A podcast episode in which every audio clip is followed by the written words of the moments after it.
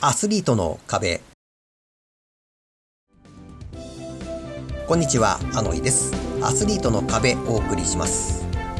6月になりまして白樺花粉の飛散は収まったのですが別な何かに反応してアレルギー症状が出ています。えー、ということで、えー、多分6月いっぱいは油断できないとそういう体の状態です。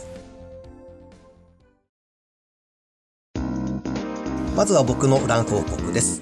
先月走りました距離や内容です。5月は走った回数が7回。距離は73.8キロでした。5月にしては珍しく2桁止まりです。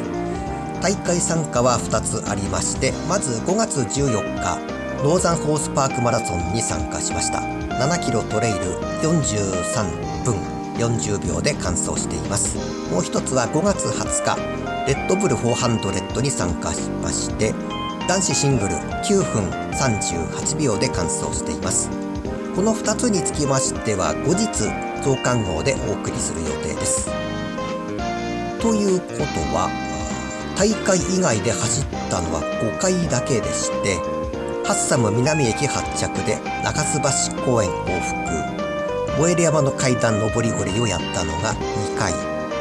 職場発着で都心部方面。職場発着で番系方面。以上の5回です。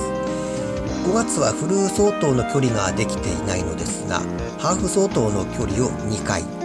あとは坂道メインの練習で距離の割に足がパンパンになったということもありました。6月はハーフとフルの大会があるので距離が2桁になるということはちょっとこう考えにくいです。続いて今月の話題です。昨年富良野美瑛ネイチャーランという大会に参加しました。100キロ部門で43キロ台。あの辺りで、えー、申告リタイアという残念な結果に終わりましたので、まあ、今年はリベンジと思っていたのですが主催者から今年は一般募集を行わずテスト大会として、えー、去年と内容を変えて行うと発表がされました。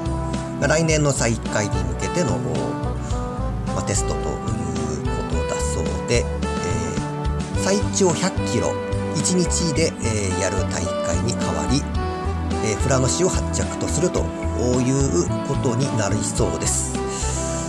昨年、思ったのは43.5キロの関門でリタイアしたにもかかわらず、えー、回収車が用意されていないということがありまして若干準備不足を感じていたのですが、えー、その代わりエイドはすごく充実しておりましたし、えー、景色もとても良かったので、えまた出たいと思っている大会です。アンケートの結果などで、えー、いろいろ見直しをせざるを得なくなったんでしょうけれども、まあ、来年再開されましたら、ぜひ出たいと思っております。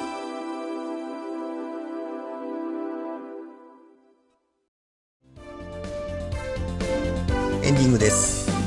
久々札幌マラソンのハーフにエントリーをしました。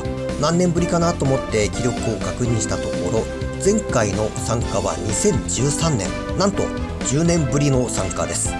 今年はタイムを気にせず楽しみながら走ろうと思っております。アスリートの壁お相手はあのいでした。それでは次回まで。さようなら。